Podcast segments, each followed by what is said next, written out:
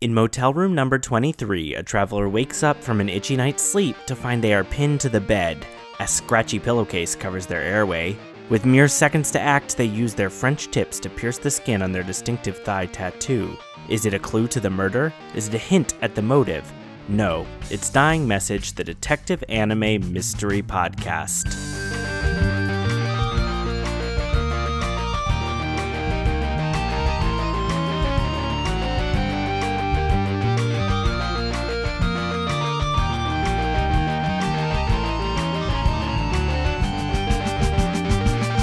Welcome to Dying Message, where each week we watch detective anime along with a mystery guest. Today's case Detective Conan, episode 13, Case Closed, episode 12, The Strange Person Finding Murder Case. I'm your lead investigator, Noah Max Levine, and I don't need to read from the script to remember that, but it's helpful to have written down. You can find the episode that we're watching today on Crunchyroll as Case Closed, episode 12, Mystery Mastermind. A very confusing title for this episode if you want to watch beforehand or afterwards, or just enjoy this without having seen it, that is all up to you. And joining me in this adventure, as always, is our resident anime expert, Michael Savitsky, who continues to live with me and watch a lot of anime. Now, Michael, I have made you talk about Digimon so much, I feel like we're going to have to spin it off into a separate podcast. I've thought about it. Why are we talking about Digimon today? Because yesterday you played the Digimon card game against people other than me I did. for I the went first into time. The, into the real world and I played a card game against people. Although truly, it's the first time I've played a collectible card game against human beings or with physical cards since I was like 13. So that was real weird. The last time I did that was a release event for like the fourth set of Yu Gi Oh! They're probably on like the 30th or 40th set now. How'd you do yesterday? bad. I was bad. But also, it was a random construction tournament where you just open packs. And I didn't really have like a good combination of stuff to put together. So, Mm. you know, que sera, sera. Well, um, I'm sure we'll continue to fill people in on your collectible card game adventures. Um, but Mike, what have you got for us today? Uh, so, it's not too exciting, but maybe there's some horse racing fans in our audience somewhere who would like to learn about Tokai Teo. Uh, so, in this, briefly, towards the beginning of this episode, uh, there's a, a horse on TV, Gokai Teo, which they they translate as heroic emperor, being the name meaning, but I could only find exciting to be a translation for Gokai. So maybe they're right, maybe I'm right. I don't know. Anyway, it's a riff off of a real horse. I found out uh, named Tokai Teo was let's see, born in. Uh, who cares when it was born? Uh, but mostly active between 1991 and 1992. Won a bunch of stuff. The name I found to be very fun. Uh, it translates to the Eastern Sea Emperor, uh, and I thought that was weird because there's no sea to the east of Japan. There's an ocean. It turns out, before way back in way before times, before they called the Pacific Ocean the Pacific Ocean in Japan because they were like isolated from the rest of the world, they referred to it as Tokai or the Eastern Sea. I thought that was a fun little fact. Oh, well, until you've sailed it, you don't really know how far it goes. Yeah, it's just some water. just some water. The Pacific Ocean, Mhm. just some water. You heard it here first, first folks. That is interesting speak. because I would. W- w- let's talk about that more when we get to that clue because that that Was checks some boxes for me. Yeah. um, but first, let's meet our guest. Yep, let's do it. like, am I am I supposed to do something here? Well, sometimes you banter back and forth with me, but it's Hmm. fine that you didn't banter. It's all good. Really excited to have on uh, someone who's big into true crime in that sphere. It's happened before; it'll happen again. And uh, yeah, let, yeah, let me just do what I have written down. So, Our guest this episode is a podcaster, co-host of the true crime Twitch show Crime and Cookies, host of the serialized crime podcast Ruthless, an improv performer with Comedy Sports Jersey Shore, and one time she solved the mystery of the spoiled cinema. I've cracked the case. It's Gina Gennari. Hi. Thank you for having me here. Welcome. So excited to have you on for this one. We'll start by uh, talking about mystery stuff because in the mystery sphere, you definitely do a lot of true crime. So maybe like, what is your connection with true crime, and do you engage with other kinds of murder mysteries that are out there in the world? You know, classic murder mysteries or, or whatever, TV shows, whatever the case might be. Well, I just I don't know what exactly got me interested, but it's it was since I was a little kid. I've just oh, which is like dark, uh, but ever since I was a little kid, I've just really been. I always would, if my parents got a newspaper, I would always look at the crime section or the big headlines. I would always be looking for that stuff, and that stuff. Uh, true crime was on TV all over the place when I was little, America's Most Wanted mm-hmm. and all that stuff. So I just grew up, it was everywhere. And I guess I just was drawn to it. I think it's the mystery of it and the fear of it. And I mean, you know, when I was a kid, there were kids on milk cartons, and it was just like, why wouldn't you be fascinated because you're terrified? Mm. And then, you know, that has translated into just an obsession, but not, I don't think unhealthy, but I do listen to so many podcasts. I watch all the documentaries. I am obsessed with Law and Order SVU. like I'm just uh I just inhale all of it. Uh for some reason. It's just my thing. Yeah, what about like a detective novel or that kind of murder mystery? Do you ever or, you know, there's Law and Order and the fictional stuff on TV. Do you ever engage with any of that? Law and Order definitely, uh, movies definitely. I love to read. I'm more of an audiobook person now, but I for some in the last couple of years I've moved from fictional thrillers to reading more true crime novels cuz they're they're more authentic whereas if, I hate to say this because I also love to write fiction but it just doesn't feel as satisfying as reading about the true thing. And I do, you know, I get obsessed with real life cases. There are certain ones that I follow and listen to every podcast about hoping that there will be something new and you know so I, yeah i like the fictional stuff uh, i love the real stuff not you know what i mean yeah i agree that there's a difference mm-hmm. you know i've like caught on to true crime here and there but for me it's the opposite like there's mm-hmm. just mm-hmm. you know in a in um a fictional mystery there's just like the way the clues are laid out and everything comes together can be much more neat uh, and we've done some crazy ones too. Although crazy things sometimes happen in real life too. Mm-hmm.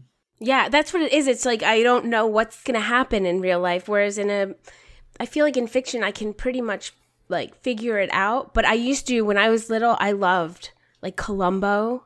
Mm. I loved that whole thing. I loved um who's the guy Perry Mason, old episodes of Perry Mason, like all that stuff I thought was excellent. And I still enjoy it, but I've I've just fallen into this deep, deep hole of the real stuff. Well, you're doing like true crimes Twitch streams twice a week, so you mm-hmm. gotta you need you're always in search of new material.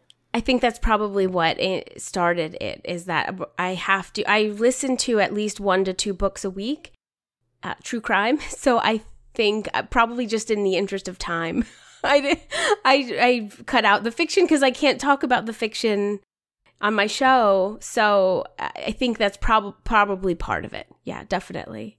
It's it's um it's a trap of podcasting and similar stuff is if if you have to watch so much stuff or read mm-hmm. so much stuff to prepare, you can't do other things. Mm-hmm. And I have to say, teaching English has really ruined me for reading. I just I like I read what I have to read, and then I'm like, all right, just give me some true crime to fall asleep to. oh yeah. Yeah, I get that. I, I always dreamed after I graduated from college and I had more free time, I'd start like getting into game development just like a personal interest. Mm-hmm. I don't I don't want to write code at work and then come home and write code. Like yeah. I don't hate it. I like doing it. Don't want to do it at work and then at home. I don't. It, it does, and the longer you do it, the less you you want something else to escape. Mm-hmm. So yeah, so you have the true crime. The other topic of discussion is anime. Have you seen much anime? Anything you can think of? No, I am completely. This was the first anime I've ever watched, which is. Hmm. I'm old, so it's a little bit shocking, but I've just never engaged with it. I don't know why. A lot of my students are into it. Uh, they a lot of I teach a creative writing class and or a couple of classes, and a lot of students will write either like fan fictiony kind of stuff, which you're not supposed to do, or they'll write in anime style, like thinking that they want to write a graphic novel or something. And so I've learned I've tried to read up on it, but I I just never watched it. I don't know. I I don't know why I thought it wasn't for me. I- that's my question I have is af- before I watched this episode or while I was watching this episode I should say I was thinking like who is the audi- who is the intended art audience for this cuz I didn't know I don't know. Well, for Detective Conan, it seems to be just families at large, at least now. Um, Okay. Because it's very popular. Uh, Is Yeah. it? Okay. It's like I would say like Simpsons in its heyday level popular. Okay. Well, it's Oh, yeah, it's been going on for 25 years, so it, it's got that cultural place now. hmm this this show has been going on for 25 years? Yeah, they they're over a thousand episodes now. This Oh is my episode God. 13 and it's from 1996. So, Oh, that makes a lot of sense. I wish I knew that it was from 96 cuz that actually makes a lot of sense for me now. I'm, Oh, I'm- right. now I'm Yeah, putting th- it in there's- context. Yeah. there's less cell phones and stuff. The weird crunky technology. And I yeah. didn't Yeah. even think I didn't even think about that in terms of technology, but just the the vibe of it and the yeah, I didn't even it didn't occur to me, some but it felt it fe- yeah, yeah yeah it felt something felt odd, and that's what it is. It's Perhaps it's that it was older. presented in four three. and uh, I surprisingly enjoyed it. I Hmm. was like, oh, why haven't I engaged with this earlier? I thought it wasn't for me. I thought it wasn't made for someone like me. Uh, there's so much anime, like ju- uh, like just as m- many things as you could like think of TV shows in America. There's like different genres and different things. There's definitely like a majority, like some pretty wild stuff, but like there's also completely like aimed at families or aimed at older I- viewers. I think you're starting to see this more with more adult kinds of adult animated shows in the US than there Mhm. were 10 years ago. Things like Bojack Horseman and, and all that stuff. Mhm. But that's all that's been, I guess, a thing in anime for much longer. So there's just a much wider range fantasy, sci fi, but also a lot of slice of life, things for teenage girls, things for teenage boys, if we have to divide them, which they do. Things about sports, things about um, there's another show that we're going to cover eventually, which is about um, a jeweler who solves jewelry related mysteries. I love that. it's kind of That's boring. so cool. No, I like it. There's a lot of potential there. I, I, you know, it's funny because like I thought it wasn't for me, and then I'm watching it, and there are obviously a lot of silly things, but I just was like, oh, this is enjoyable in its silliness, like in the things that I thought were, were- it's it's it's as enjoyable as like a Law and Order from the perspective of like I know, I like I feel good because I know what's I figured it out or whatever, and um, but it's interesting enough to keep watching. So it was. I thought it was gonna be like I don't know. I don't know what I thought. Yeah, there's some great standout anime moments here. So let's move into talking about that. The third question I think we've answered by context, which is this is your first anime and therefore your first detective anime that you've seen. Yes. hmm So, Michael, what do our listeners at large need to know about Detective Conan before we start talking about it? Well, Detective Conan is the story of Detective Conan, uh, who was once high school detective Shinichi Kudo, until, while watching a mysterious deal, was forced to take a poison uh, which shrunk his body into that of a child uh, in order to uh, seek out his uh, the people who poisoned him, the evil organization. Uh, he lives with Ron, his high, his uh, high school sweetheart, and her father, Mori Kogoro, the detective, in order to uh, go on these cases and try to find some clues about uh, his attackers while keeping his identity secret. And this is very much just a standalone mystery. He is a, a six year old child, and he happens to encounter a mystery because he lives with a detective. Wait, he's sick. He's supposed to be six. hmm He is a 16 year old in the body of a six year old. Yeah. Okay. Mind of a high schooler. Six is quite young. Yeah, Yeah. six is very young. He seems about. I have a ten-year-old. He seems about ten to me. Sorry, if I'm mincing. like for other people, they're like, "Who cares?" It's a huge difference. Six is young, Mhm. Yeah. Yeah. But I mean, I guess he's has the mind of a sixteen-year-old. So what am I even talking about? But I felt like he's not really six. That's what I guess what I'm getting at. Yeah, and there was a an episode a couple uh not too long ago where there was a like a 5-year-old kid that they encountered and the 5-year-old kid looked like 5 years younger than him. So the characterization was very different for one year. Yeah. I do think there's an element like he goes to first grade, he's he's a, a first grader, but because he like does so much adult stuff and gets into so much danger and dangerous situations, they don't want to make him look super super young even if he looks tiny. Right, I get that. And then I thought to myself, like he's an American 10, but I don't know what, you know, I don't know how it translates. I don't know culturally, I don't know. I didn't want to assume that all 10-year-olds are more sassy than 6-year-olds. Maybe Japanese 6-year-olds are really advanced and I don't know it. oh, but before we start talking about the plot and stuff, one thing that stands out in anime is there's always a fairly long opening song and animated sequence. Anything you picked out watching the song and the opening animation? So the opening animation is interesting, but I think it kind of gives you. I was it was hard for me to watch the animation and read the lyrics, so I'm gonna, yeah definitely. I hope I'm remembering it correctly. That they kind of give you an understanding of the general character, like what's going on and like what the story is about, or what the this detective is about. Like he was older, right. he got young, he has a crush, all that stuff. and then the music, I like the fact that the music was really punk.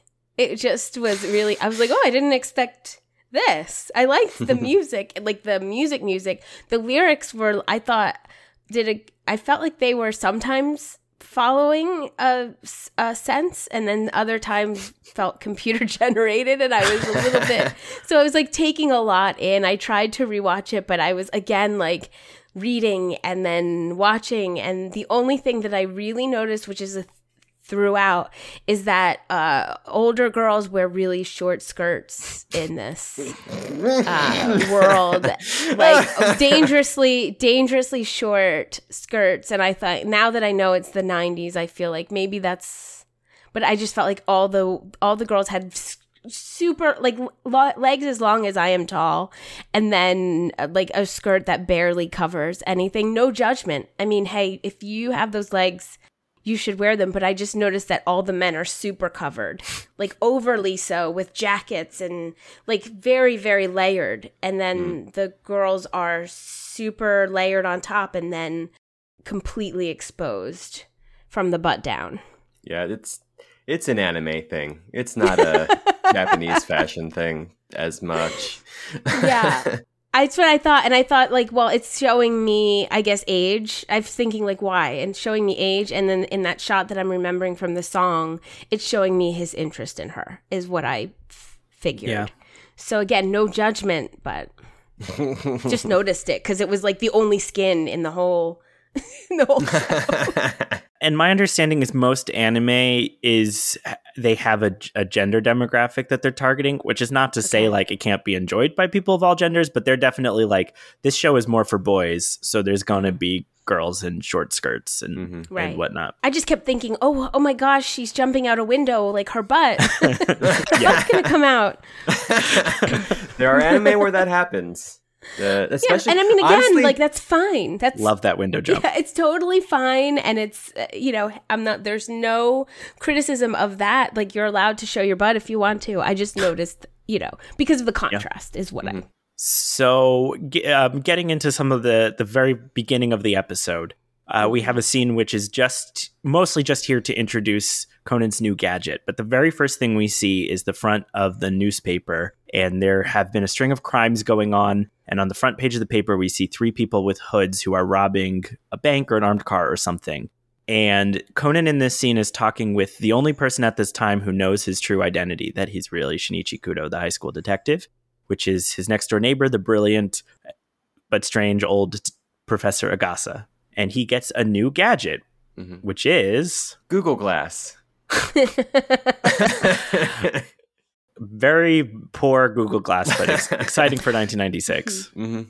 Yeah, my favorite was the antenna that comes out. I was like, yep, that is so nobody's gonna notice that.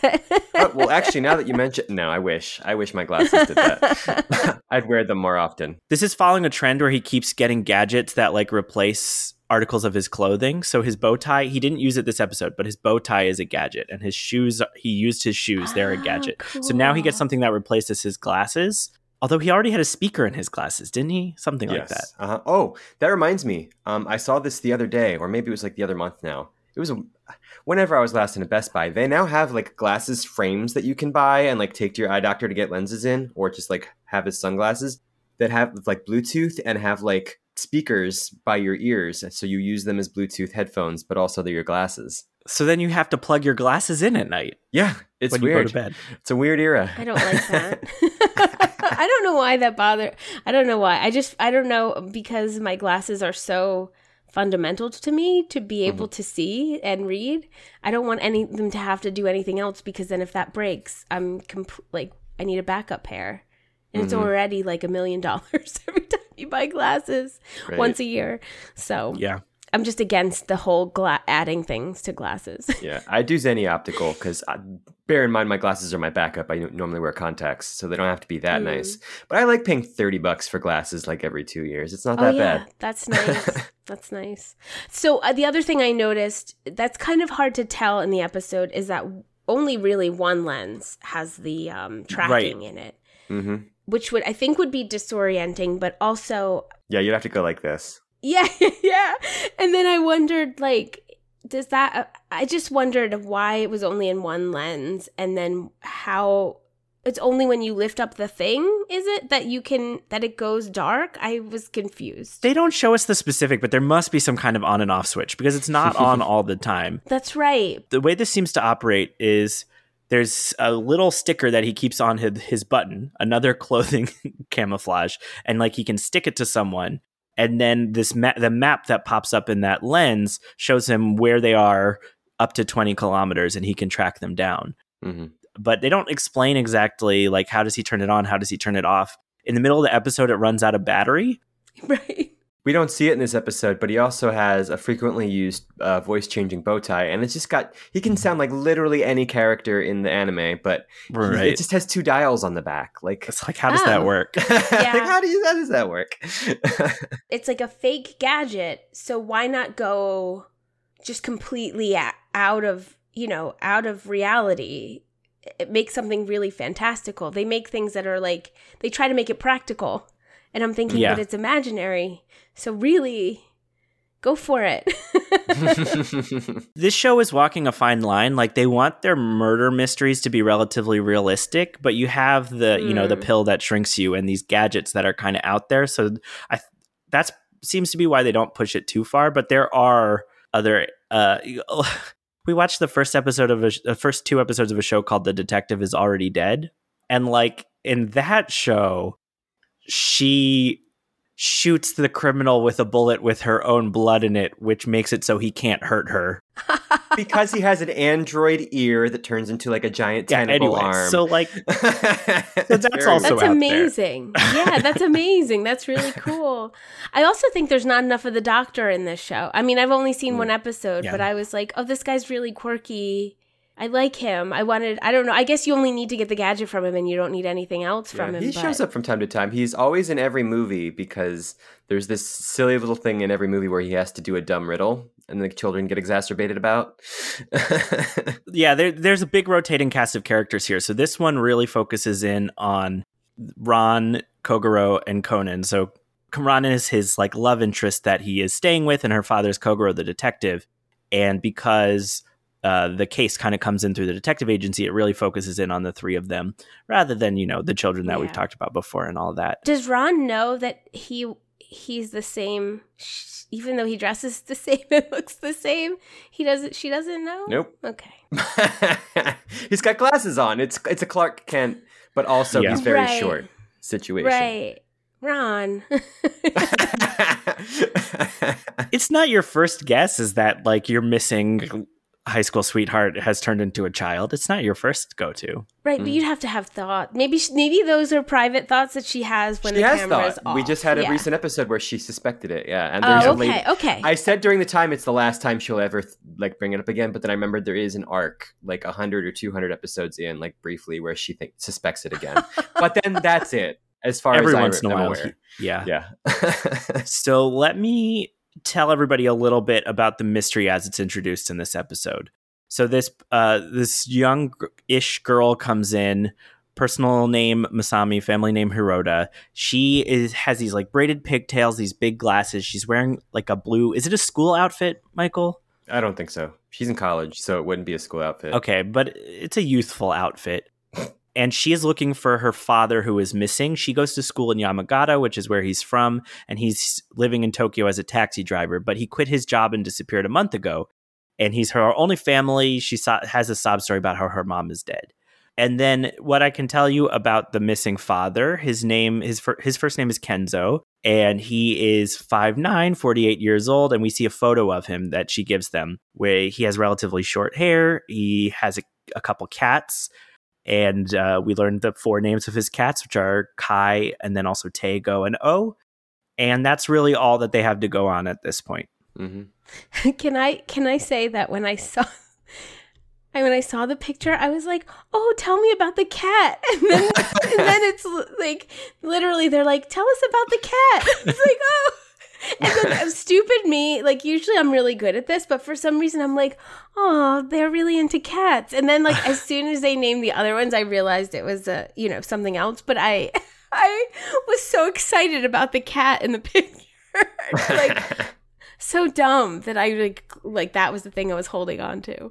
There's nothing else really significant in the picture other Yeah. than that. Yeah, other than the the cat. It's a pretty just random photo for them to have of him just standing there holding his cat. Mm-hmm. It's so it's so placed so obviously that she would bring like that because the cat is a major clue or that you know whatever that it's just so funny that that's the picture because you need it to be the picture because Mm-hmm. Yeah. A lot of coincidence at play. You also have to rewind time to 1996, where like you would show up at a detective with a like this Polaroid of someone, and Mhm. not like they wouldn't go to their Facebook or you would email them like oh yeah, 10 how fast would 100 some of the later stuff fall apart if they went to their Facebook? yeah. If it was that era, Yeah. they're like, oh, it would have been over single, no children. Okay, hmm, hmm.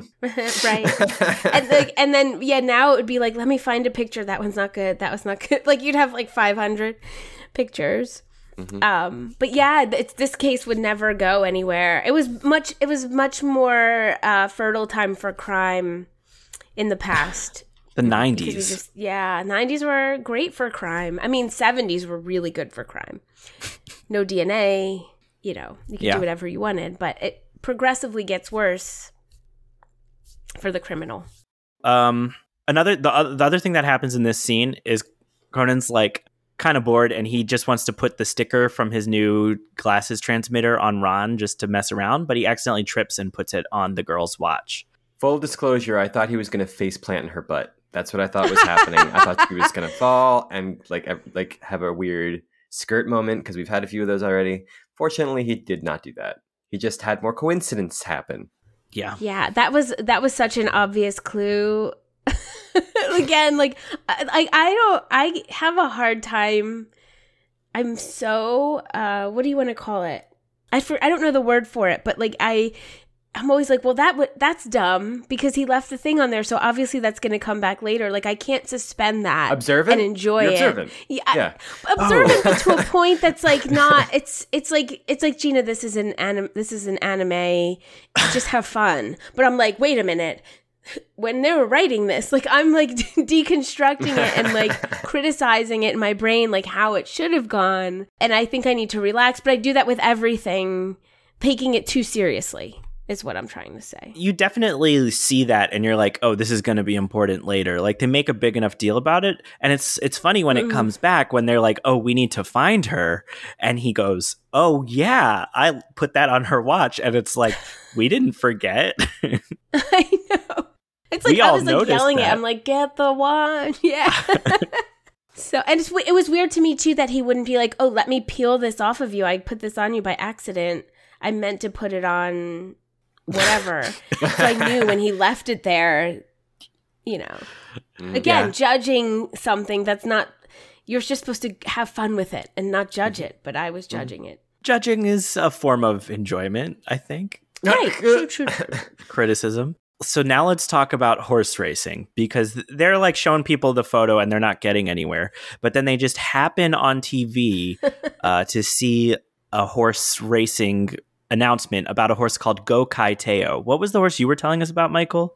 Uh, Tokai Teo. So this is Gokai instead of Tokai, but otherwise it, Mhm. it's a reference to that yep, horse. they're riffing, the, riffing that horse for sure. I think this is a little easier to figure out when you're watching it in English than with subtitles than if you were watching it in Japanese and just listening Mhm. because it's the name of the four cats in a different order. Mhm. We were told the cats were Kai, Te, Go, O, and this is Go, Kai, Te, O. Mhm. So he like does the rearrangement and writes it down on a piece of paper and is like, this guy named his cats after the horse. This was a savant moment, definitely, because I was like, how did he? That was. Oh, I, caught it. I caught it as You as, as soon as they said the horse's name. I was like, oh, it's the cats. Because you're also a genius. That's No, I'm just deeply steeped in anime, and I, I've heard a lot of Japanese, so maybe I just picked it out better. But this was a, a, a moment that reminded me of uh, Scott Pilgrim. Gene, I don't know if you've ever seen it, Mm-hmm. but there's a moment in that movie where he's like, he's reading an email, and he's like, "This is, this is." Boring. Delete. Because because Conan had that moment where he was like the the the horse and the name and this is this is not important. Not important. And the other thing about the cats, I often save this till the end of the episode, but I'm going to say this now. In English, the cats' names were T, Pear, Eyes, and Prose. And I don't know how they turned that into a clue because I I didn't dig up the um like what happened in the English What were the version of the episode. T, pair Eyes, and Prose. So is there a horse named T Eyes Prose pair? You know, because often they have to like if they dub over it, they have to come up with a new. They have to replace the Japanese wordplay, which is frequent with something else. Prosperize T. oh, that's what it is. I think that I think you're right. I think the horse was called Prosperity. Ah, that's Oh, that's so cool. It's a wow, stretch, that's so but- smart. No, it's smart though. I never. I was like, how do you rearrange Secretariat? well. It helps that I literally. Uh, they said when I asked, I brought up a notepad and I Yeah. typed them out so I could go through a bunch of patterns real quick.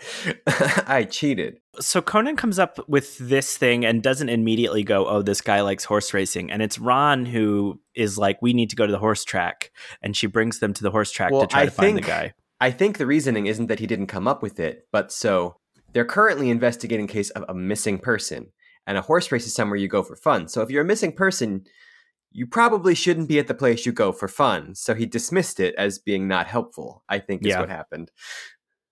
But then they go and they immediately find him. this is a classic detective thing. I think a- across the board where there's always somebody saying that's not that's not a possibility. We were just talking about this the other night on Crime and Cookies because I said there's like especially like in Law and Order, there's always an episode where somebody breaks character to sort of like uh, victim blame a little bit, and then the other people are like, "Well, you're not thinking about how difficult it is for." sex workers and like you know like there's like a like a teaching moment and that would never ha- like the character would never be against that person normally and i feel like that's another it's kind of similar to what's going on here is just sort of like it's not going to be the racetrack and then you know it's going to be the racetrack. It's just and it's like why is this person doubting when usually they're so open to any possibility? It's just like you know it, it's Mhm. like a classic trope i think of detectiving tv detectiving. Uh, so when they get to the track, there's this one of two moments where like Conan and Kogoro are on the same page, and often like they're not because Kogoro is usually a bad detective and Conan's a good detective, but both of them are in sync here where they're like Ran is like, "Oh, we'll find him right away." And it's this is a huge racetrack. There's tons of people here. It's not that easy to find someone in the crowd. Mhm. And Ran's like, "We're going to find him." And, and of course, there he is. He walks right in front of Yep, them. right there. yeah that missing person. always at the how it happens But instead of confronting him, they follow him back to his house. There's a lot in this first half of the episode where they're just like, it's so fast. These scenes are so short and they're jumping from one place to the next. So Mhm. from the racetrack, they follow him back to his house. They have also summoned um, his daughter, Masami, to come meet with him. Mm-hmm. But the meeting is a bit odd. Mm-hmm. Why is that? Well, because he's terrified to see her. He's like, they're they're terrified yeah their terrified faces are my favorite because it happens so much and it's like such i know that's like an anime thing i think but it's just like that pause and shock and the eyes go like white and i'm like this is great but then um what's the what's the girlfriend's name again Ran. Ran. Okay. So th- I think it's interesting that Ran's like, well, she put makeup on because somebody says she put makeup on. That's weird. And Ran's like, well, she put it on for her father. And I was like, Mm. that's weird. It's like like obviously that's a clue that something's off, but it's such an awkward exchange that I was like, I, clearly something's wrong. But the way they explain it is very weird to me. I was like, ew. They're like calling this. out, yeah, that she looks a little different from when Yeah. she came to the detective agency. Mhm. This is only the second time they've seen her. And she also has more grown up clothing. Yeah, So she looks less young. yeah. I'm curious if you were starting like where, do you re- do you happen to remember where your mind was starting to go here? Were you starting to suspect things about what was happening? Well, okay, so I'm going to admit that I forgot about the three people in the beginning because I was trying to just orient myself. Yeah. Mhm. In the first scene, I definitely knew that she was like that something was up. And then Yeah. but this con- this scene just confirmed it to me. And I again in my asshole mind am like I'm like, what kind of detectives are you? I figured it out. Like, she's like clearly not who she says she is, but um, they're all just like, like, oh, she's just sexy for her dad, and I'm like, no, no, no, no, no, no. So it's just like, yeah, at that point, I had already settled on the fact that something had to be hinky. Otherwise, why are we watching this? hmm Yeah.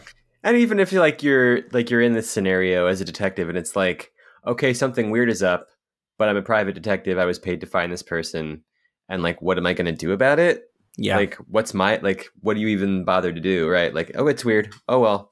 Do do do do. And also, though they fulfilled their contract, they say, "We'll find your dad," and then she finds him. So technically, they're, They're done. done. yeah. Case closed. But that's th- uh, th- we're only like a third of the way into the Yeah. episode. it's so dense with action here. I would have been yelling out like, "I can, can when do I get paid?" That's it. I would have been out of there.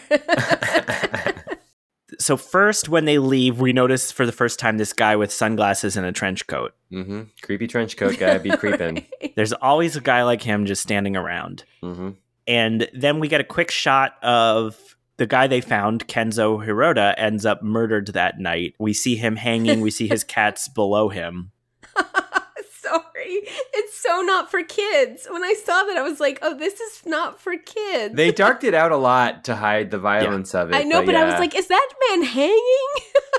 Over Mhm. time, the show gets less violent as it gets more popular with families. But yeah, the, in the previous episode we did, there was like what appeared to be a disembodied head. Mhm. nice. Mhm. But you, You know? can't you can't leave that body there too long, or those cats are gonna eat it. Mhm. So Ran and Kogoro and Conan come by, I guess, just to check on what's going on, and they they learn that he's dead, and they talk to the landlord, and the landlord tells him them a couple things.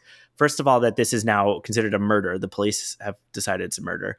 Second, that the landlord thinks the daughter is probably dead because he was murdered, and also this guy came in. He paid cash for a whole year of rent, like With paid it all weirdly up front. crisp money, yeah, Yeah, it was all brand new dollar bills. Mhm. not weird.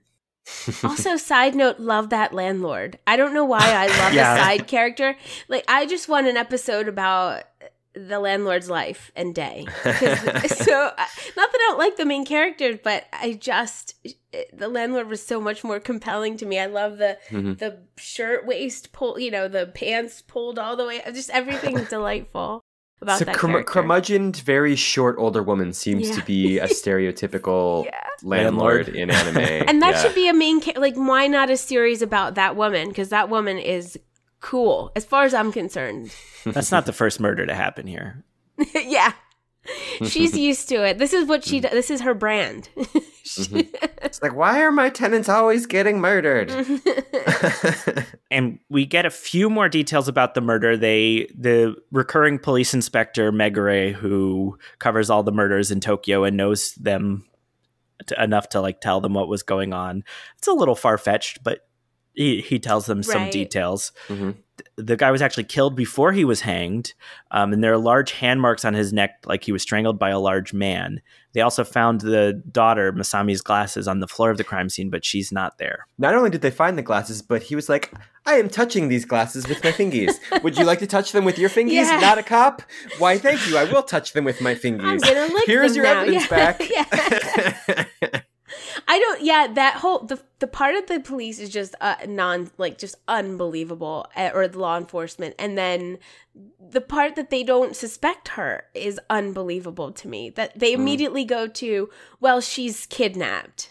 is Or dead. Yeah. or dead yeah. is absurd. I'm like, The, the cause and she effect She was wearing here. lipstick, guys. well, to be fair, the evidence points to uh, like a very tall, strong right, person, Right. right. physically assaulting him. So it doesn't seem like she's the the culprit in that Right. scenario. I'm going to jump us forward a tiny bit and then rewind. But there's this cause and effect here, right? Of like this guy shows up dead the next day after we we did this, and there's another character who makes that conclusion that they that they don't make, which is how that cause and effect works.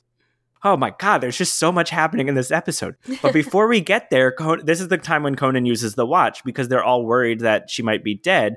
So, or not the watch, the, the glasses. This is the time where he uses the glasses. They're all worried that she's dead, so he turns it on and tries to track her down. And but what does he find in the pachinko parlor? Some big old man. hmm And I think this is definitely like I had seen this before, but it still is like we've just heard that a big man strangled someone and he happens to run into a big man when he's Mhm. trying to track this other lady. Mhm. Hmm. This is also one of many, uh, at least early. I, I suspect he keeps doing it forever. Uh, moments where he is a six year old in the Yeah. care of these people, and he's it's like in the evening, and he's like, Yeah. "I'm gotta go, bye," and they're like, "Where are you going?" He's like, "IDK." And nobody, nope, he just Yep, leaves. everyone's cool with it. And then nobody is weirded. Like, why is he wearing a petite woman's watch? How does it fit him? This is a huge man, and she's a petite Yeah. woman. He it now makes has n- it drives me nuts that part. Because I'm like, no, no, he's not Mm. wearing her watch. Yeah, that's jumping. Uh, that's a little bit of a detail forward, but yeah, No, that's he- fine. Essentially, yeah, he is Because wearing that's what we her watch. learn it, right? That he's Yeah.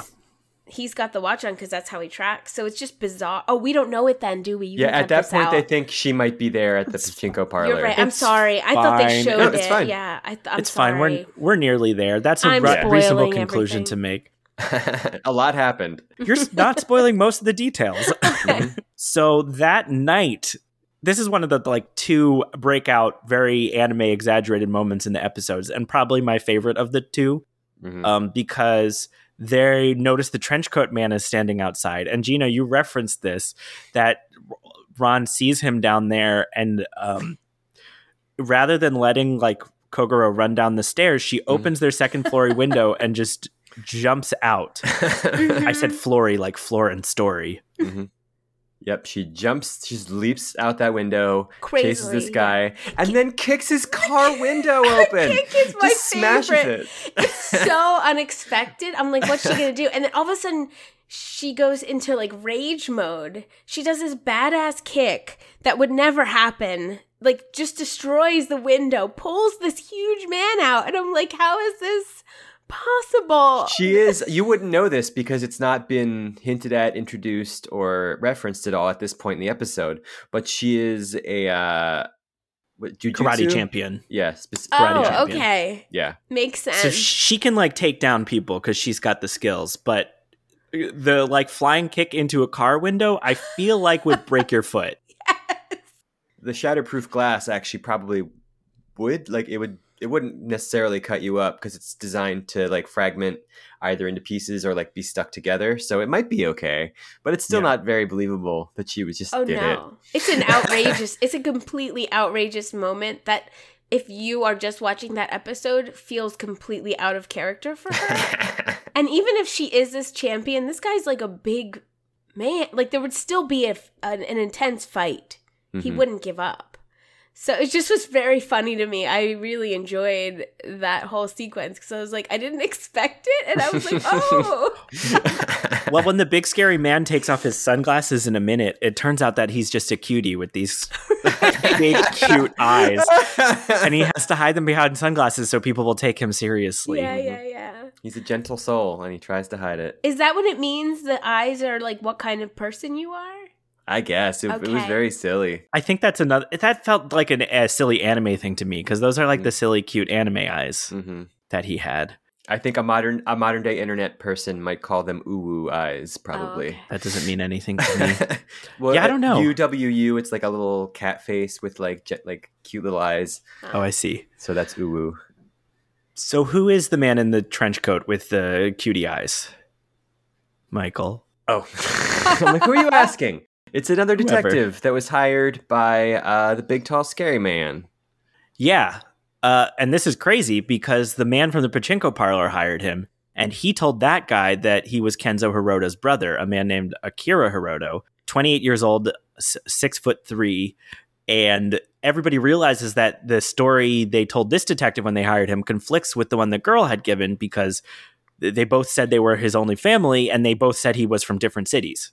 And this is where the, the if you know modern day, you could just hop online and figure Mhm. it out. But the beauty of 1996 is that it takes a lot of footwork. Yeah. Eventually, the police are going to be like, oh, yeah, he had no kids, which is the detail you mentioned a little earlier. But yeah, it takes the police like two hours to dig that information up. exactly. Which I like. I enjoy that so much better. It's almost like the internet has ruined the fun. Mhm. I mean, I don't I'm sure detectives don't think that. They're grateful that it only takes 5 minutes, but for me the viewer, it's more fun to see you go and try and figure it out. Yeah, you can always write retro mysteries. Yeah, there you go. The other detail we learned from the detective is that he had talked to the taxi company and the the murdered guy Kenzo would take his taxi out drive the same route without picking up passengers every night at high speed. And and he this is what I was alluding to. He was like, "Oh, I told this big tall guy where he lived and then that night he was murdered. I think maybe big tall guy did it." And it's like, "Yeah, obvious cause and effect." Yep. this is where the commercial break happens. Um, it's it seems like if we were going to do a commercial today, it would probably be for glasses, because that's what you were. Mm, I don't were need plugging support for big everyone earlier. glasses. I don't Big need to. glasses. I know. Mm, But if they want to support this podcast, they can email us at dyingmessagepodcast at gmail.com. uh, I'd prefer Zenni Optical. You can you can sponsor us. That's who you were plugging before. Mhm. Oh, okay. Because like, there's one big giant mega corporation that owns like all the glasses making Mhm. corporations in Yeah. America, and they're icky. So we don't want them. yeah, I mean, it's if you need glasses and then uh, sunglasses, like I do, it's a lot. hmm It's like I, it's almost like when I teach a class, an overload class, because I always teach overload classes, to, you know, for extra travel money or whatever. When I do Mm. that, um, that like it would it would take me a semester of an overload class to pay for new glasses and sunglasses. It, it does. I mean, that's what it costs, and it's just like imagine that's sixteen weeks of teaching and grading for 2 Mhm. pair of glasses. It feels Yeah. wrong hmm For several reasons. for several reasons. And then just think of people who don't have that opportunity to, Mm-hmm. you know, like they have to do a lot more work to Yeah. And I would argue Yeah. like 16 weeks of teaching doesn't even feel like like I feel like I should get more than two pairs of glasses for it. hmm Okay, so the first thing that happens after the commercial break, we have we get another scene with Professor Agasa because the um the glasses had died, so he has to go recharge them, and they're recharging it with like a giant car battery that's plugged into his teeny Well, tiny it's funny because in the in our previous Detective Conan episode, I brought up the like inexplicable nature of their gadgets, like the small batteries that they would have Yeah, to have, that and the last fact that it's forever. 1996. Mhm. and it's like my lithium ion in my in my like smartwatch it doesn't last as long as some of these gadgets. it's just like if if you have to charge it with such a big battery, but it's so small, like how Where's that it small going? bat? Yeah, where does the juice go? have you have you ever done a comparison between these gadgets and Inspector Gadgets gadgets? Because it's been a while since I watched that show, but I wonder. And that was the eight what the 80s. Uh, You guys Mhm. probably I don't even know if you know. And Oh, uh, so I wonder how they match up.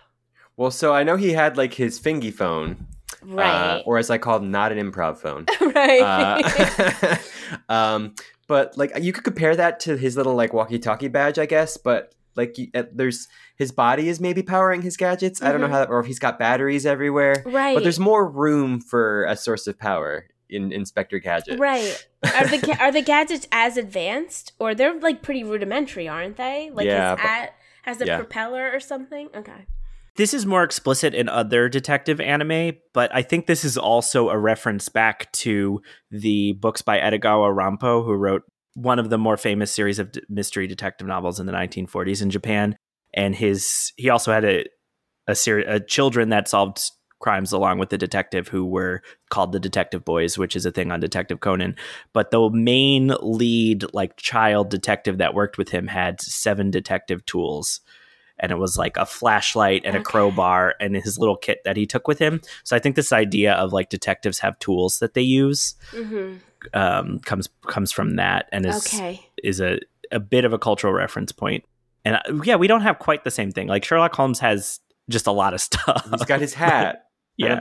And a, and a magnifying glass. I went to the Spy Museum in DC, and it was interesting to me to see the early spy tools that Mhm. th- that were invented and how useless they would be now, especially. Probably super obvious. Yeah, yeah, Mhm. yeah. But it's just you know that the because they always seem like a silly addition to these things, but it they Mhm. existed in real life. So So the other thing that happens in this quick scene with Professor Agasa is he is telling him to cool it that you're charging in headlong, just like the security guard that was killed by those three robbers who stole a billion yen because he rushed in and he was also killed.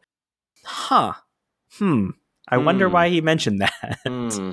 This is the second episode uh, in a row. The very last episode we covered, which was actually three weeks ago, was the Ayumi-chan kidnapping case. And in that one, there was um, in the newspaper they were reading about someone that was kidnapping and, and murdering children. And in this one, they're now seeing in the newspaper that there there are these robberies. And will that end up being important? We'll find out in just a moment. I'm glad you mentioned it, Noah. I missed what Professor Agasa was saying during that scene because his fists were so full of ham. All I could fig- all I could focus on were his ham fists. That's all I could focus on. I feel like you're just making a joke. So he everything's going to happen real fast now. Conan tracks the woman to a hotel, and they all go there. We're like, oh, what's that? Six year old child? You saw a murderer on your way home from school? Okay, let's go. Yeah, that's the story he tells them. and they find out what room he's in. He gets the elevator, and as he's waiting for an elevator, a woman comes out. Can, does anybody want to describe her outfit? This is like a. I feel like this is the '90s fashion in the episode. Oh, she was Carmen Sandiego with, but without the hat. Well, because she was wearing red, I guess. hmm and the super that was the long legs with the short skirt again. Yeah. So Mhm. then you know, yeah. And she was in high heels. Did she have a beret on, or is that my Mhm. imagination? Oh, she did Okay, wear yeah, a yeah. Red beret. beret. Yeah. And later we see these big chunky glass earrings that she has. hmm And it's so well. I, I I don't know if I can give anything away, but I just at this point was like, We're so what- close. hmm I know. I was just like, guys. what is yeah, wrong with at that you? moment, I was like, uh, Well, "Are you looking?" Here's the thing, right? Like we've seen this woman who the second time was dressed slightly differently and there was something off about her appearance. Mhm. And then here when she opens the elevator, uh she's like, "Oh my god." She sees them and is all shocked for a moment and knocks over her luggage. And like why was she I surprised? mean, her to see these giant people? pile of very heavy luggage that she's Yeah. carting away. And she literally so is like, I I think it's reasonable for Yeah. everybody to suspect that maybe she is someone we have seen before when this happens cuz Just yeah. because she looks just like her, Mhm. but with different glasses and clothes. And there's three of them. There's Mhm. three people or four people. Is it three or four standing there? There's four of them, Yeah. although one of them is the detective who hadn't really seen right, her. right, but- right. So there's three who have seen her now two times. So Mm-hmm. I don't know. One of them? Yeah. I don't know. He's just five minutes behind because he's going to realize it's her in, in like half a second. Right, exactly. hmm But first, uh, they go up and find the, this other guy is dead. The tall guy that presumably had killed Kenzo. Mm. He has blood down the front of his shirt. He's holding a can of beer, and Kogoro smells it and says it smells like potassium cyanide. hmm Which I thought you couldn't. I thought you couldn't smell that. I thought you. Well, I mean, who knows? Maybe he has a heightened smell, but I thought very few people could smell that. Well, yeah, I, uh, on Wikipedia, it's just, it's the it is the thing with the bitter almond smell, which I know Mhm. like was a, I read about a lot in Agatha Christie. They're like, oh, it smells like almonds, but it did say there's like a genetic trait, and some people can smell it and some people can't. Yeah, there Hmm. was a true crime episode where there was somebody who somebody was poisoned and um the hospital like they couldn't figure out and like there happened to be I think I mean I mean the, I'm getting maybe the details wrong but there happened to be a nurse or somebody there who had the ability to smell it. So I assumed from that what I was listening to that it was a rare that not like very few people have this ability. So It but may- yeah, it may be rare. I mean, he would know maybe as a detective and former police detective that Kogoro is whether or not he could smell it. mm, But yeah, people wouldn't use it to poison people if like just most people would notice. I've never smelled the smell and thought to myself, I wonder if anyone else is capable of Right. smelling this. That's interesting to think about. Yeah, there's there's some weird stuff like that uh, genetically. Right. Apparently it's a thing, but like I know that with um, what's it called? Uh, the thing that, that tastes like soap. Uh, green leafy. Cilantro. Thank you, cilantro. Uh, I taste intense soap flavor from even a small amount of Hmm. cilantro. And I know that's like not everybody has that reaction.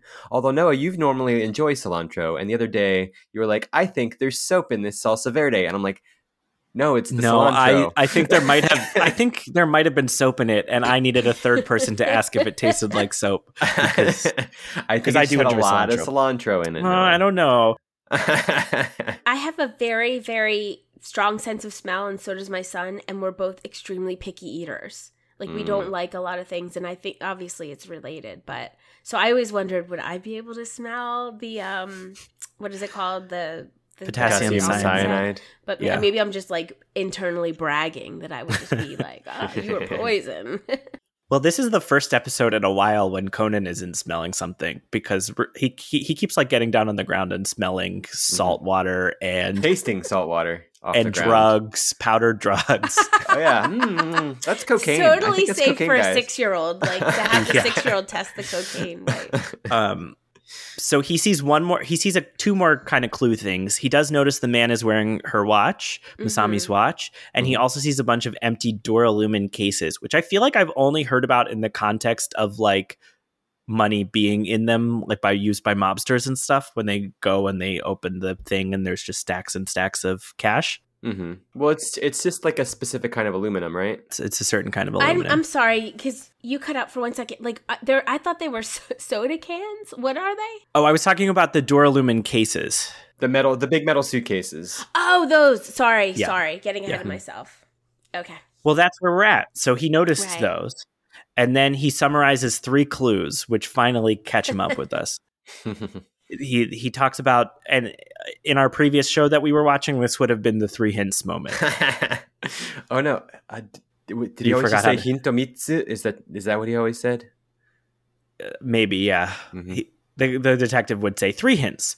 So Mhm. the three hints here are that there were the two conflicting people looking for Kenzo that both had different stories. The fact that he drove that weird routine in his cab and the empty cases that they found here. Also, we've been hearing about this robbery. Guess what? These three people were the people that did the robbery. gasp. And why was he doing that weird driving thing? I think that's the one thing we should probably explain. Because he's the getaway driver, so to practice uh, doing getaway driving. But they th- presume that he took all the money and tried to flee, which is why they were both searching him and ultimately killed him. Hmm If he was really scared, why did he go to the horse races? That's my. I'm just confused. Right. Yeah. He did a very bad job of laying low. Yeah, Yeah, he he's should have like, just "I'll go got out of town. He didn't leave the city. There's horse races in other places. Just like go. Japan is big enough you could, you know, yeah, move to a different city and and and do that. But in this universe, all you have to do is walk into the racetrack, and he's right there. So he needs to go further.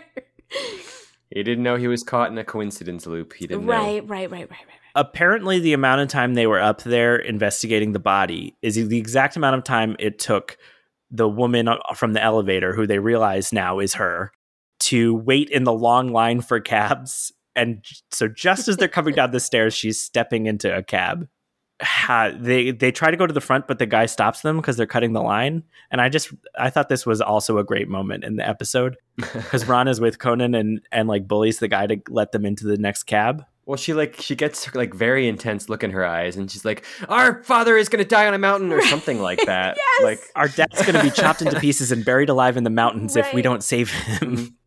Another not kid friendly situation that I was like, oh.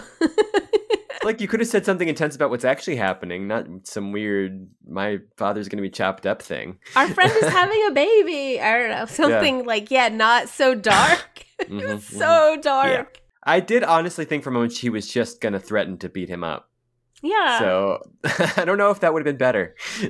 she could have given him that given him that kick and that would have ended it, but Mhm. and it's kind of interesting to me in this episode, Conan doesn't get to like explain the murder to everybody or what was going on, but he is just like narrating in his head. And so while they're in the cab, he says one more thing, which is that the reason she looked different the second time is because she was in a hurry and didn't put on her full disguise. That's why she was wearing makeup Mhm. and all that. This brings us Mm-hmm. to the final part of the episode, which takes place in the docks. Yes. among rows of shipping containers, that classic place.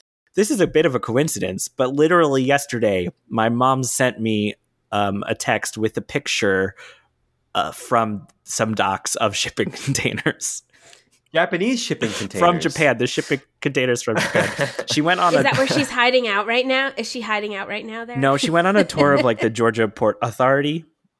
That's what Oh. She's meeting a mysterious mastermind, actually.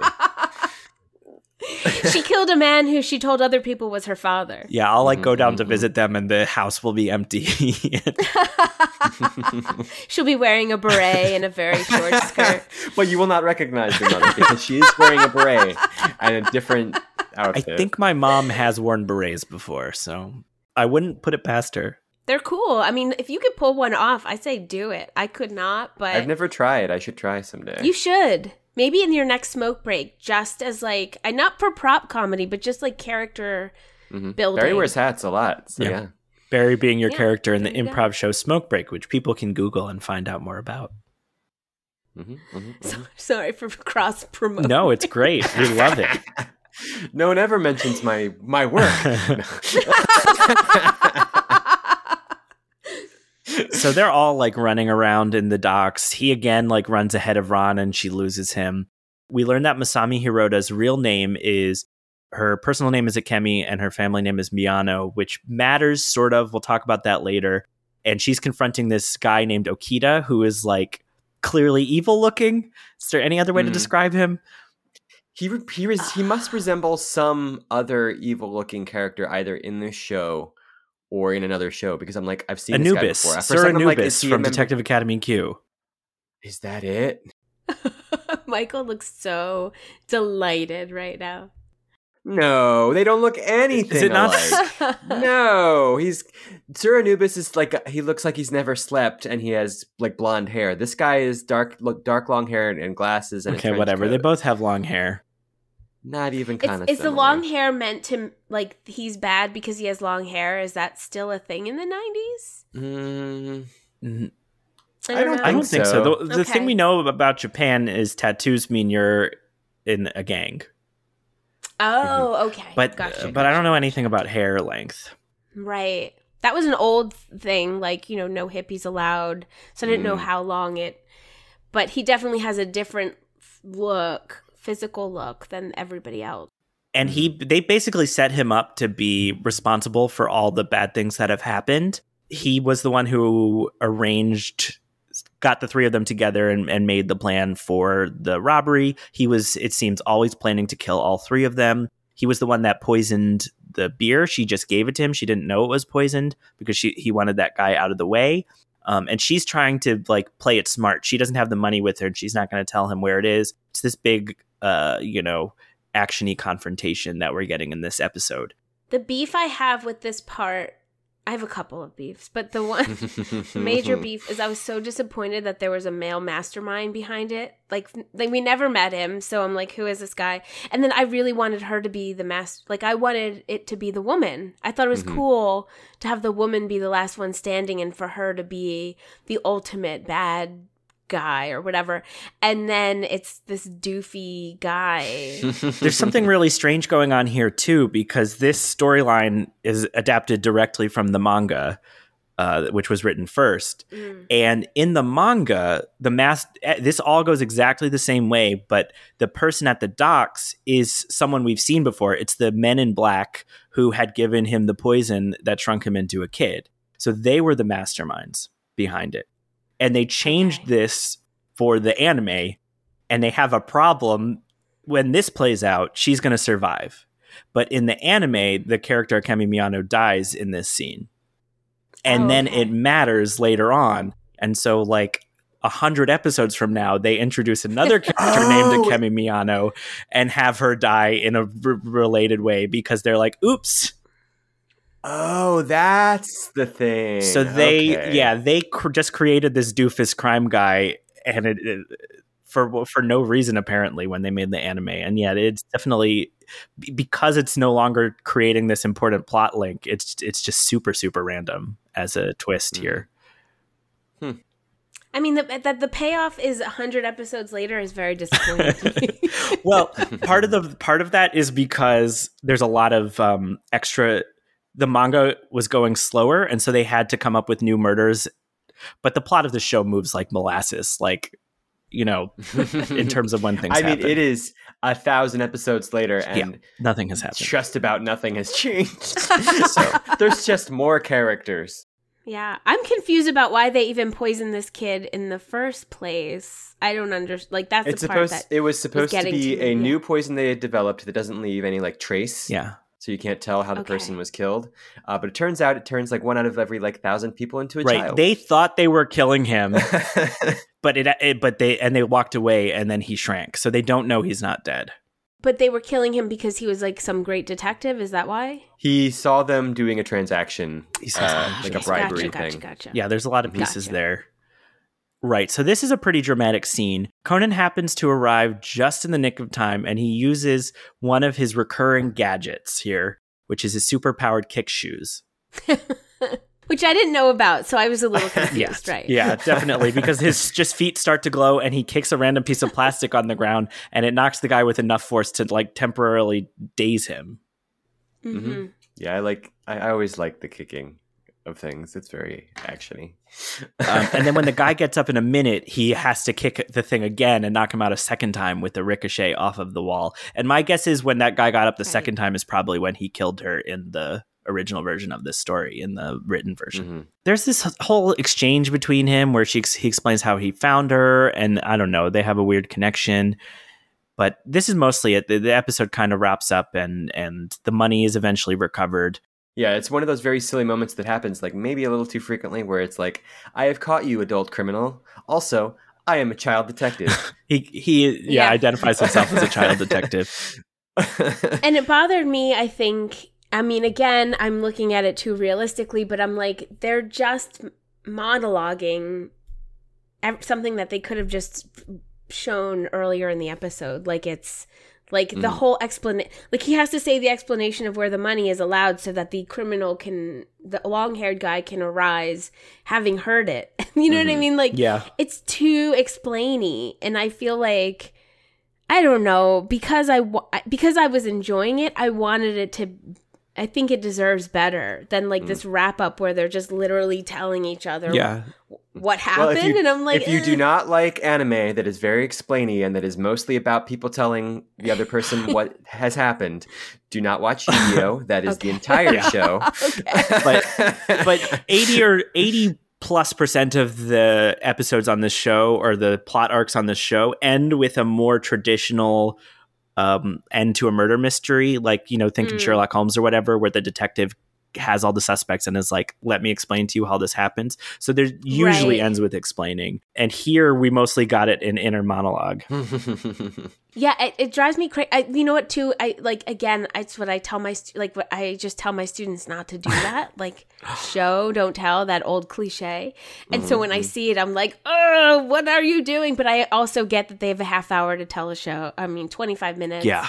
to tell a story and animation is really real if you're trying to like churn out animation it's really hard to do that quantity in a short amount of time so i mean i get it but uh, the storyteller in me is like stop it I really felt the crunch in this episode. Like it was just barreling along. One more detail I want to slip in before we forget, which is that the money was left in the hotel lobby desk.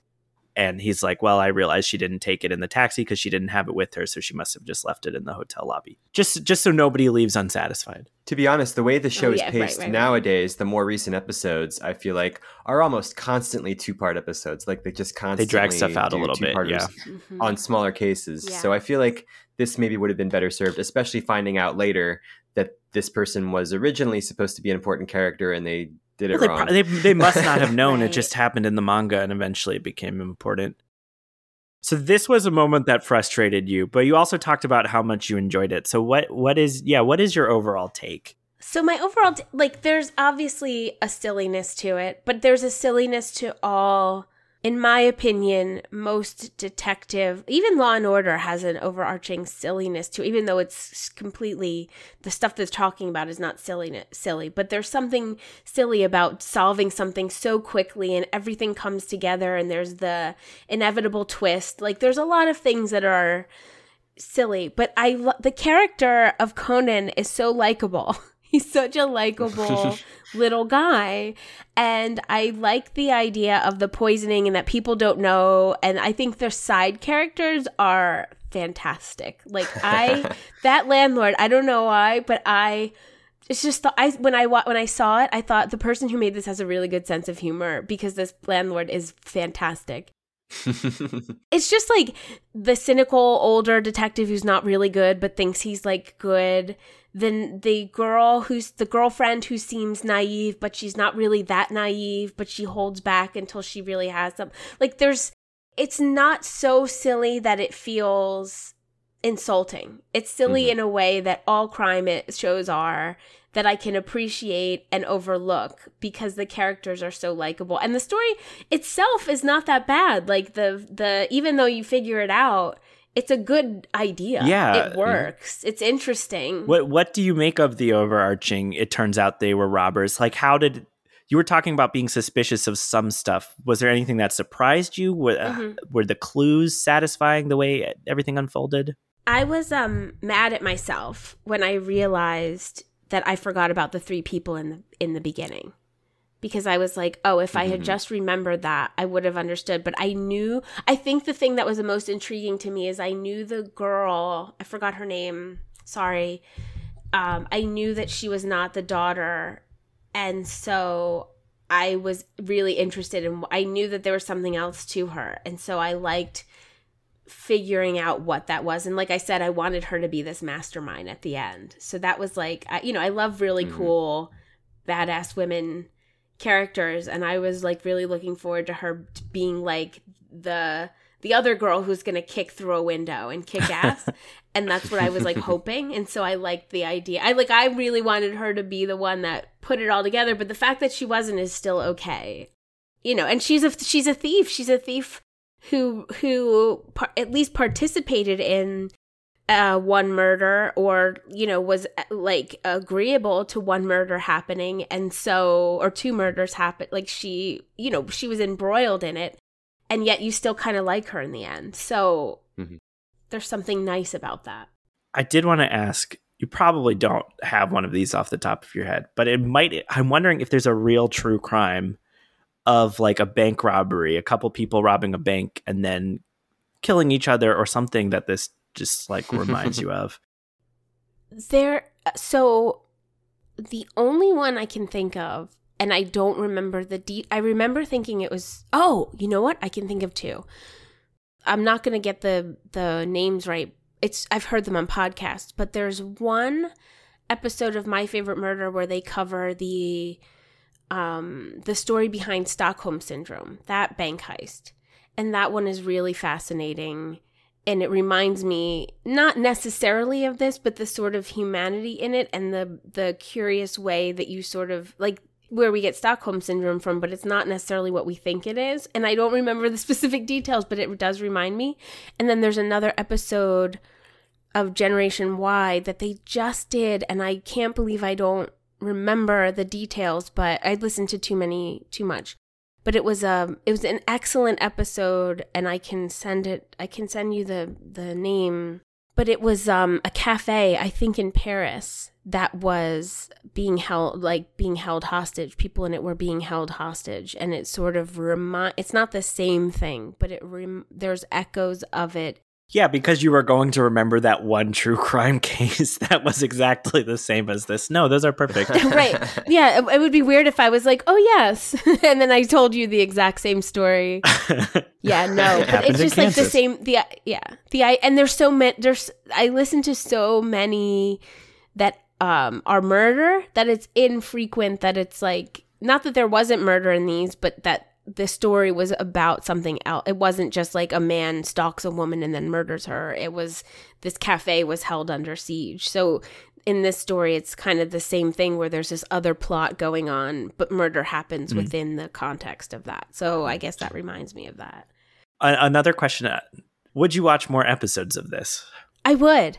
So yeah, I absolutely actually I thought about it, but then when I went I then I was like, well, I went back to look at it and then I'm like, wait, this isn't my I can't use this because this is not my login. But when I went back anyway, there's like one th- there's like a million things and I was like, I don't remember the name like I couldn't find it, but then I was like, but this is also not my account. So I need to get rid like cuz I had to download the app and everything. And then I was like, oh, this is Michael's, this is not mine. I can't watch his I definitely like the first 43 episodes I highly recommend. There's some good stuff later on, Okay. but it, it's a bit of a jump and there's all these hmm. random new characters at that point. Does he stay six the whole time? the whole time. Yeah, think, you know, think any Oh, wow. cartoon world. Okay. I like to. This is the kind of thing where it's like the amount of episodes it's done. It's like if you added up all the days that are portrayed in this anime, he'd have to have at least aged a few years. Doesn't happen though. Yeah, they stay overnight places, they uh, celebrate holidays, all these things that indicate the passage of time. I want to show my son, but I don't know if like it. I guess it's not that dark. I mean, he's seen like you know he's seen by accident like you know pieces of Dateline and things like that. So that's much darker. mm-hmm. well, how old is he, or approximately? 10. 10. Hmm. So Yeah, he could pro- he could probably do the newer stuff. okay, maybe I'll pu- yeah, I'll bring him on board after uh the first thousand. But I definitely first saw this. I was probably 14 when I was watching this on Adult Swim. Oof. I'm so old. I was an adult when I first saw this, and it was the same time. but yeah, I think he's so he's like so close. He's right on the edge.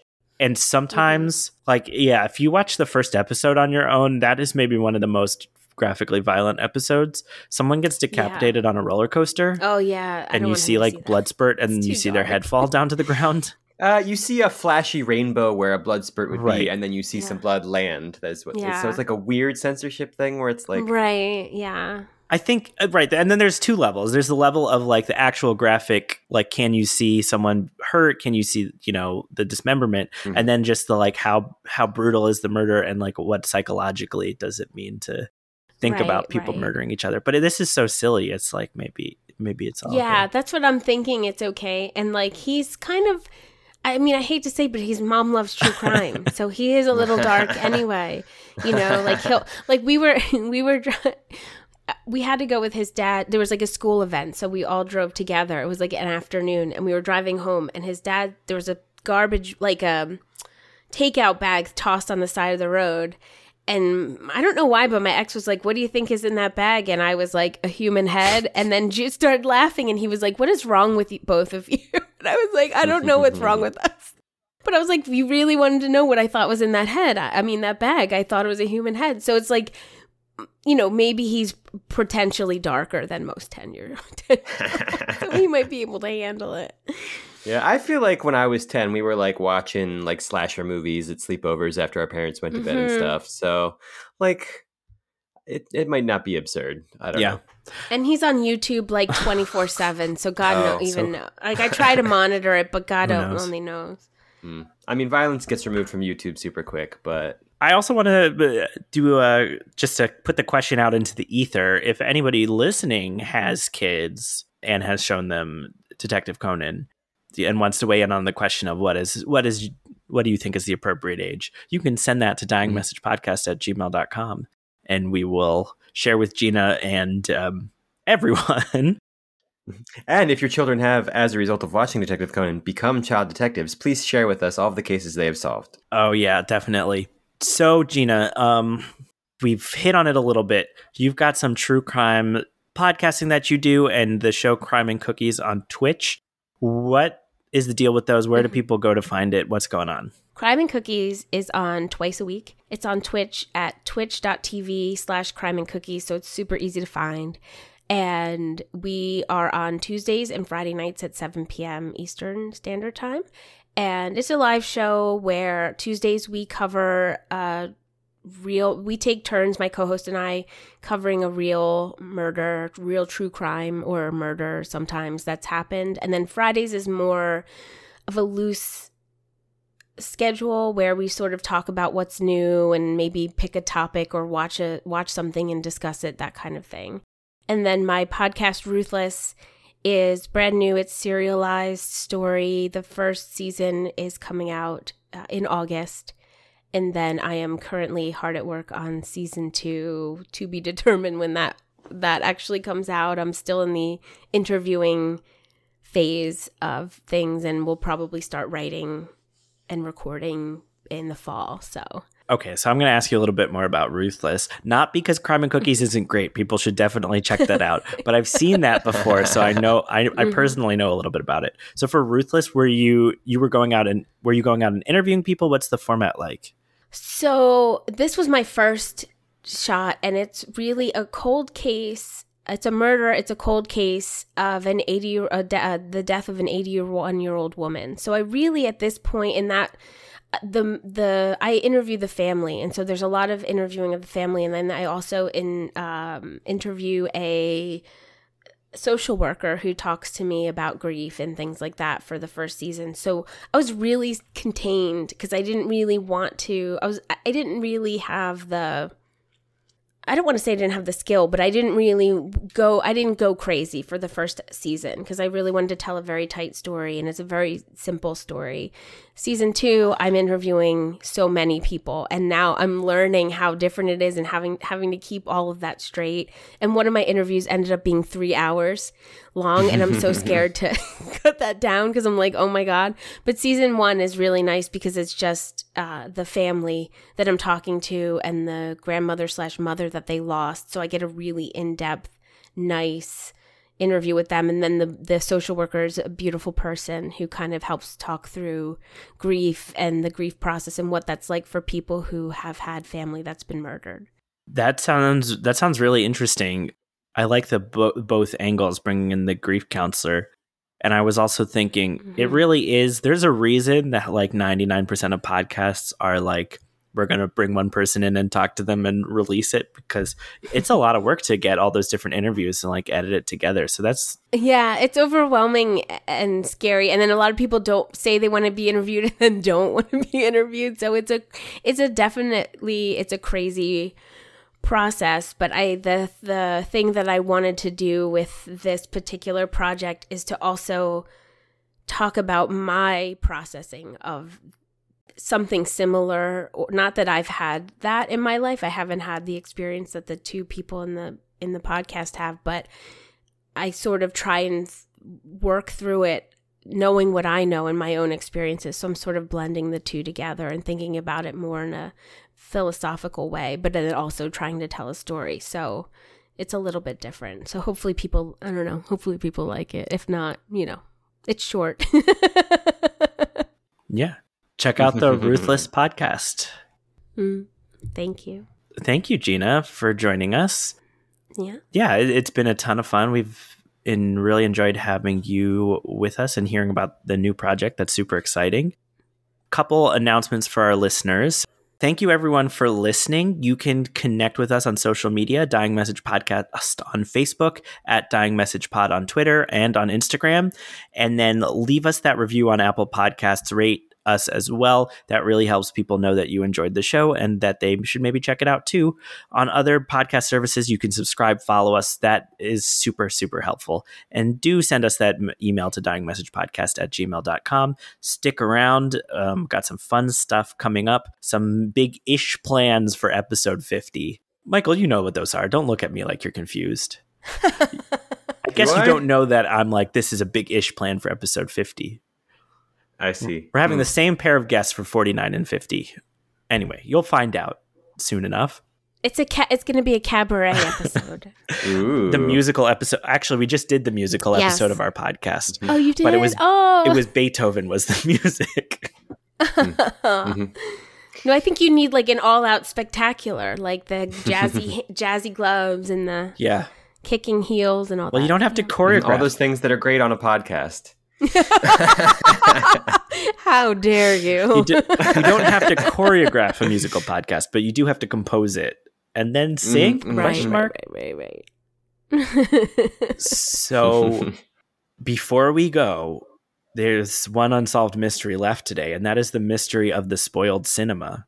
That's my story. That's your story. Yeah. What's the deal with cinema being spoiled? So I talked a lot about Law and Order uh, this episode, but I like that and Dateline. I love to watch and I love to figure it out as soon as possible. I mean, if I miss one line, I have to rewind so that I could hear everything, see everything, so I can figure it out.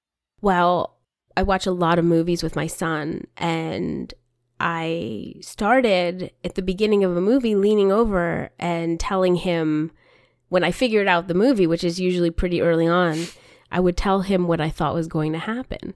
And we were watching Dr. Dolittle, the live action over Christmas break, and I leaned over and told him, like five minutes in, what I thought was going to be the ending. And he looked at me and said, Mom, stop ruining movies.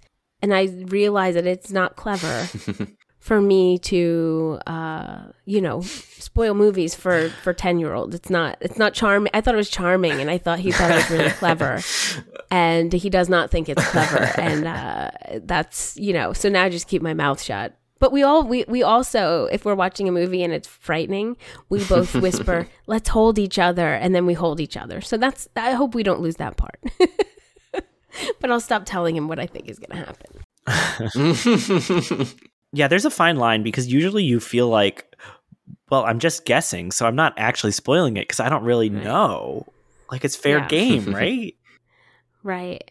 But it's it's a jerk thing to do, is what it is. And I thought it made him feel I thought it made him feel comfort to like cuz he used to you know what's interesting, he used to worry about what was going to happen in movies and I used to comfort him by saying, "Don't worry, it's a Disney movie. They're not going to it's not going to be sad." And then we saw Jungle Cruise yesterday. And he said to me, he leaned over and said to me, I don't like that Disney movies always have a happy ending. Like I want something I don't want to know what the ending is. Yeah. And then I thought that's interesting. Like he's now he's old Mhm. enough to like want a different kind of ending. Like a happy ending doesn't bring him comfort the way that it used to bring him. So Also, younger kids will watch a Disney movie and not know, like, and and not know that it's going to end out okay, even if you told them Right. probably. they would still worry, but now he's like, because I something happened and I leaned over and I was like said something and he said, "It's gonna have a happy ending, mom." it's like, oh okay. And I also like I've said, "Do you think they're gonna smooch?" And he was like, "Every movie." It, they, they smooch in every movie, mom. If they don't, people are going to go on the internet and complain about it. That's what you got to do. Okay. You got to set Okay. him up to guess. Mhm. That's actually less of a trope in like anime and Japanese video games. The idea that a kiss is the thing that shows that their relationship has like now they're together because they have kissed. That's way less of a thing in Japanese culture to the point that like there was a ton of uh, blowback after Kingdom Hearts 3 came out after like many many many years and the two uh the male protagonist and his like female love interest like didn't kiss uh and people were like, "Wow, we waited so long." And it's like that's, That's not our expectation. that's not what signifies their relationship. That's just something that Disney has taught you. Yeah. It's so true because you're always waiting for the kiss, and then you're just like, yeah, why do you need that? I think there are a few cases where people like to know the ends of movies. I know my mom doesn't usually like movies with sad endings. And then people will want to know like if the dog Mhm. dies. it is tough to get me to watch a movie if I know the ending will be sad. well, you know what I do? This is so I cannot. St- I do not like surprises. I hate surprises, and I consider endings of anything surprise. So if I'm in a movie and it's too tense, I will read the Wikipedia spoiler while I'm watching the movie so that I could relax because I don't like that feeling of like, is this person gonna die? Because if they're gonna die, I can't. I don't want to learn that in real time. I'd rather know it ahead of time. We have an anime movie that we have not watched yet because the it is like the continuation of a TV series, and in the TV series, towards the end, some really like horrific stuff happened to this young child, and I'm just like, is it going to be worse? I can't watch it if it's going to be worse than what we already saw, and I'm like tempted to look look it up online, and, or so instead, I'm trying to get like a sense from the reviews Yeah. so I don't get spoiled. But I'm like, I don't know, maybe it sounds I will like straight it's up worse. read the spoiler because I don't want to cry. I don't want to cry. And if a dog dies, forget Yeah. it. Yeah. Mhm. Exactly. Mhm. If a dog dies, uh, yeah. If a pet dies, forget it. I don't even want to see it. Like, don't manipulate me like that. I don't like that at all. Mm. Have you considered on on the original topic? Have you considered doing like the the mentalist version and writing your guesses in an envelope and sealing it five minutes in, and then at the end of the movie you can, you know, That is brilliant, and I'm going to do it. And I'm going to be like, envelope, please. because that could be a game. Like it doesn't it doesn't ruin anybody's enjoyment until afterwards. and you still get to feel clever, yeah. right. That's so fun. Can I write one five minutes in and then 10 minutes? 15? Because I'm just constantly reevaluating my. I'm like, oh, like Dr. Dolittle was super easy to figure out, but like, yeah, that's a good. I, I think I'm gonna do that. I'm gonna bring a pen and an envelope, and then Jude could watch me writing it out and putting it in the envelope, and I'll give it to him. And at the end of the movie, we'll reveal how clever I am. Don't give it to him because then if you're wrong, you can just forget about it. Oh. And if, if he doesn't bring it up, then you never have to look. right. If he doesn't know that you're writing it, you can only bring it out if it's true. Right. I've only I have to have like five envelopes and just pretend or like no, just one envelope, but I pretend to lick it, but really I just pull it out and then like mm. hide the next one in there. Oh, it's Oh, not yeah. a bad idea. I think I'm gonna do this. And he's gonna be like, My mom, when she she always guessed the endings and she would put it in an envelope. So I mean it was real. That's a that sounds like a special mom Uh, thing. and then he'll discover the truth and have to add it to the things he needs to tell his therapist. So it's fine. It's all fine. And that closes the case on this week's Dying Message, the Detective Anime Mystery Podcast, episode 47, in which the true crime is spoiling the ending. Podcast cover art created by Miriam Bloom. Music excerpted from Solve the Damn Mystery by Jesse Spillane. Thank you again to our mystery guest, Gina Gennari. Coming up, does Ran have what it takes to become a model? Will Conan solve the murder before the murderer leaves the building? Have crimes of passion become the fashion? All that and more when we next examine the scene of the crime for that fatal note the dying message. I've cracked the case. It's Gina Gennari. Hi. I didn't ask you how to pronounce your name. Did I get it right? No, it's generic.